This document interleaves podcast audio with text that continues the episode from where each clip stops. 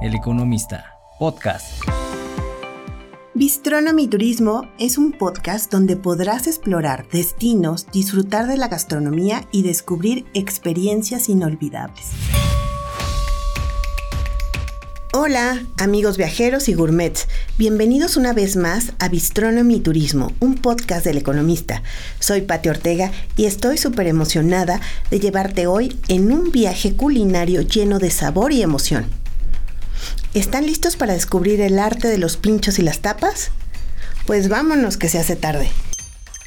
Y por cierto, no te pierdas la sección de aderezos y paseos donde te daré algunas propuestas de experiencias para los próximos días. Para los que no saben lo que es un pincho, les platico. Un pincho es una pequeña porción de comida normalmente puesta en un palillo como un bocadillo en una brocheta.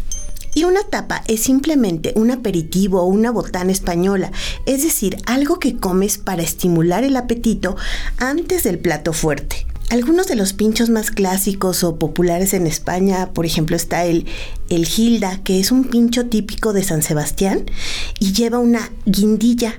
Esto es como un pimientón morrón y tiene notas picantes leves. Además que lleva una anchoa y una aceituna en un palillo. También hay el pincho de tortilla. Este es un clásico, hecho con una porción de tortilla española, que lleva huevo, papa, cebolla, aceite de oliva, pimienta, paprika, pimentón y sal. Que por cierto, esta receta la preparé de la mano con mi hijo Alonso, que estudia para chef. También se encuentra el pincho moruno. Ese pincho eh, son trozos de carne adobada, generalmente de cerdo o cordero, ensartados en un palillo y asados a la parrilla. En el caso de las tapas, van desde aceitunas que se sirven solas o con queso, también están las tapas de albóndigas, que son pequeñas bolas de carne, generalmente las preparan con carne de cerdo o de ternera y van servidas en salsa de tomate. También hay tapas de calamares a la romana. Estos son los anillos de que son rebozados y fritos y normalmente se sirven con una rodaja de limón. También hay tapas de chorizo al vino. Esto es un chorizo cocido con vino tinto o con vino blanco. Es una delicia, por cierto. También tenemos de jamón ibérico, que son finas rebanadas de jamón curado o de jamón serrano.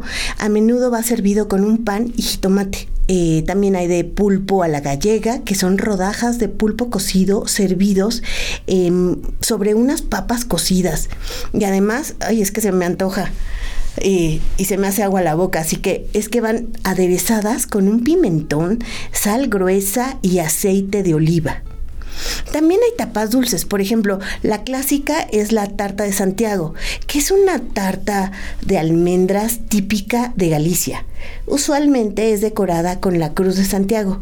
Incluso yo la he visto en City Market. El 22 y 23 de septiembre estuve en Querétaro Centro de Congresos, conociendo los movimientos del primer concurso nacional de pinchos y tapas en Querétaro, gracias a la invitación de Adriana Vega, secretaria de Turismo del Estado de Querétaro. En este evento se unieron las gastronomías de España y de Querétaro. De lo que se trata es fusionar los tradicionales platillos de la cocina española con los vinos, los quesos y la cocina tradicional queretana. Incluso Adriana nos contó que la idea del concurso de pinchos y tapas surgió como resultado de la participación de Querétaro en FITUR 2023. FITUR es la Feria Internacional de Turismo que se realiza cada año en Madrid.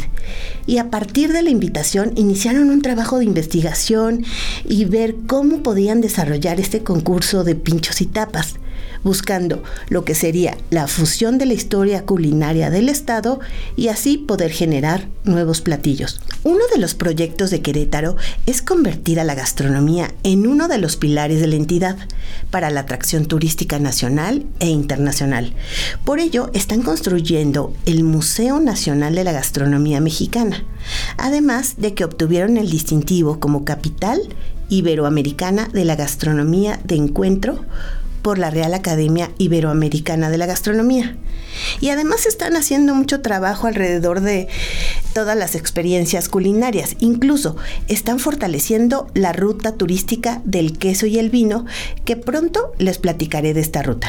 La directora del concurso nacional de pinchos y tapas, Eva García Cuervo invitó a chefs de reconocimiento internacional, como Miguel Alonso, Guy Santoro, José Miguel García, Juancho Sánchez, Eduardo Palazuelos, Felipe Gómez, Francisco Molina, Olivia González, Javier Pérez Stone, Adrián Regalado y Sergio Arellano para que formaran este jurado calificador. Los equipos preparaban en vivo sus propias representaciones de pinchos y tapas y los jueces ponderaban sus creaciones calificando preparación, sabor, creatividad y presentación.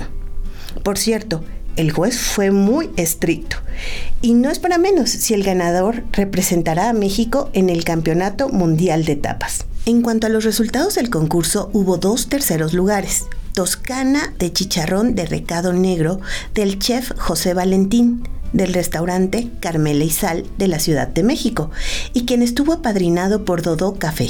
Otro se denominó No tiembla, no late, no arde, del chef Ricardo Torres, de Capuli Catering y quien estuvo apadrinado por Vino Premier de Querétaro. El segundo lugar lo obtuvo la infladita de maíz azul con cochinita pibil del chef David Jiménez Soria, que está en el Hotel Macabá Eco Boutique de Quintana Roo. Estuvo apadrinado por Santo Canto. El primer lugar estuvo dominado por tierra, humo y milpa, del chef Juan Francisco Garay Azuara de Frascati, un restaurante italiano que se encuentra en León, Guanajuato, y estuvo apadrinado por Sayil.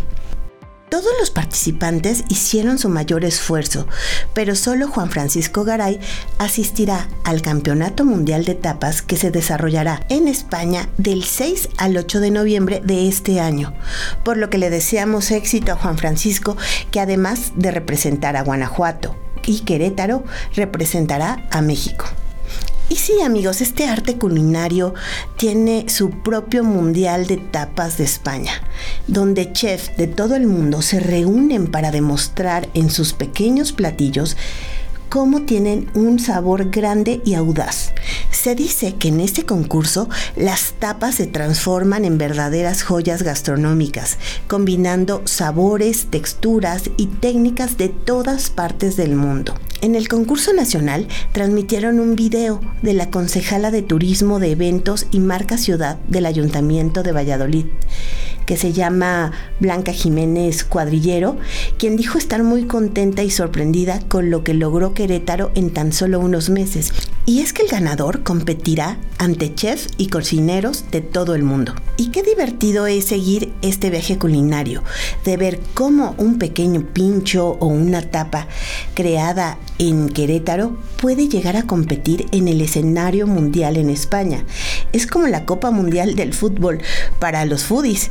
Fue un evento sensacional que se desarrolló entre nervios, risas, prisas y aplausos, donde se compartió la pasión por la gastronomía y se celebró la creatividad y la diversidad de la cocina internacional. Aderezos y paseos. Para nuevas experiencias a través del Club del Economista, te recomiendo que participes la siguiente semana, ya que habrá boletos para el concierto de El Consorcio, que están celebrando 55 años de trayectoria. Son cinco integrantes, Amaya, Estivalis, Iñaki Uranga, Sergio Blanco y Carlos Subiaga. Ellos pertenecían al grupo español Mocedades y tienen un gran éxito en cada lugar que se presentan. El concierto en la Ciudad de México será el 7 de octubre en el Teatro Metropolitan. Otro concierto que les propongo es el de Estela Núñez y Jorge Muñiz con orquesta y mariachi, que se realizará el 8 de octubre también en el Teatro Metropolitan. Seguramente vivirás momentos de nostalgia y diversión. También la siguiente semana presentarán en el Teatro Centenario Coyoacán la obra de teatro Soltera pero no sola con Claudia Cervantes, que es un monólogo donde la psicóloga Elena Torres, te hará vivir a tu pasado sentimental a través de un programa de radio y donde valorarás más que nunca tu soltería. Así que visita el sitio clubeleconomista.mx. Recuerda que ser suscriptor te trae grandes beneficios, además de siempre estar informado con la mejor información de economía, negocios y finanzas. Otra recomendación es Circuit du Soleil, que se presentará en México con uno de sus shows más exitosos, Corteo, que es un desfile lleno de alegría que se introduce a la imaginación del payaso Mauro y que combina la pasión de los actores con la elegancia y la fuerza de los acróbatas, para que los espectadores se sumerjan en un mundo teatral y misterioso, en algún lugar entre el cielo y la tierra. Se presentarán del 4 al 15 de octubre en el Palacio de los Deportes y también estarán en Guadalajara y Monterrey. Incluso eh, vi que con la tarjeta Citibanamex se puede pagar a meses sin intereses. Y hablando de Cirque du Soleil, la semana pasada estuve en una masterclass sensacional de Wobby con Daniel Lamar, quien es el vicepresidente ejecutivo del Cirque du Soleil, que platicó de las oportunidades que existen en cualquier sector para desarrollar la creatividad. Dijo que sin creatividad no hay empresa y conversó sobre las lecciones que trajo la pandemia del COVID-19 para la marca. Algunas recomendaciones que dio es que siempre hay que estar en búsqueda de ideas nuevas. Además, que hay que construir ambientes creativos que motive a las personas a sugerir nuevas ideas. Enfatizó que hay que ser muy claro en los objetivos. A la masterclass de Wobby tuvieron acceso algunos de los suscriptores del Economista. La comunidad. Muchas gracias por comunicarse conmigo. Me da emoción recibir realmente sus mensajes. Quiero agradecer un mensaje en Spotify donde el usuario Cocotún me dijo que el podcast 6, donde hablamos de las fiestas patrias en Las Vegas, le encantó y dijo, entre comillas, para que no digan que soy una presumida, me hiciste vibrar con esos conciertos. Y la verdad, muchísimas gracias por escribirnos. También Marcelino Domínguez me dijo que le pareció muy interesante el podcast 5, donde hablamos de Nueva York, y me dijo que tiene un propósito en el 2024 de visitar el memorial del 11 de septiembre. Escribió que agradecía el respeto con que platiqué la visita y que un familiar había fallecido con la caída de las Torres Gemelas. Un abrazo, Marcelino. Yo sé que esos dolores nunca se olvidarán. Ana Fresno me dijo que le recomendara alguna experiencia que pudiera compartir con su hijo adolescente. Eh, estuve revisando y me pareció que Fuego del Barrio, un festival que fusiona la pasión por los tenis, puede ser interesante para tu hijo, ya que es todo un evento alrededor de la cultura del sneaker que se llevará a cabo el 30 de septiembre y el 1 de octubre en Expo Reforma, en la Ciudad de México. Espero que acudan y nos platiquen qué les pareció. Ahora vamos a las felicitaciones de los cumpleañeros. Felicidades a Pati Jauregui, Oscar Román Valencia, Lisette Rojas, Vicente Rodríguez, Marisol Santa Cruz, Fernando Gutiérrez, muchas felicidades y también una felicitación muy especial para mi hijo Juan Pedro que hoy cumple años. Felicidades para todos. Queridos oyentes, Espero que la aventura culinaria del concurso nacional de pinchos y tapas que se realizó en Querétaro te abriera un poquito el apetito y corras a prepararte algo delicioso o buscar un restaurante de cocina española y escríbanme qué quieren saber, de qué quieren que platiquemos en el siguiente podcast.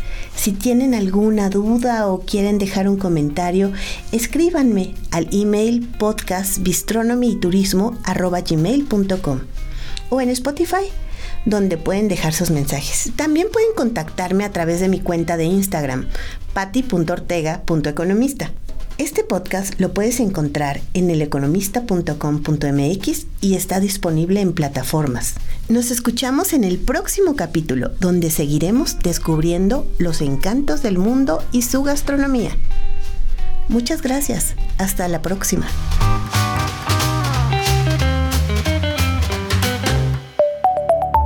El Economista, podcast.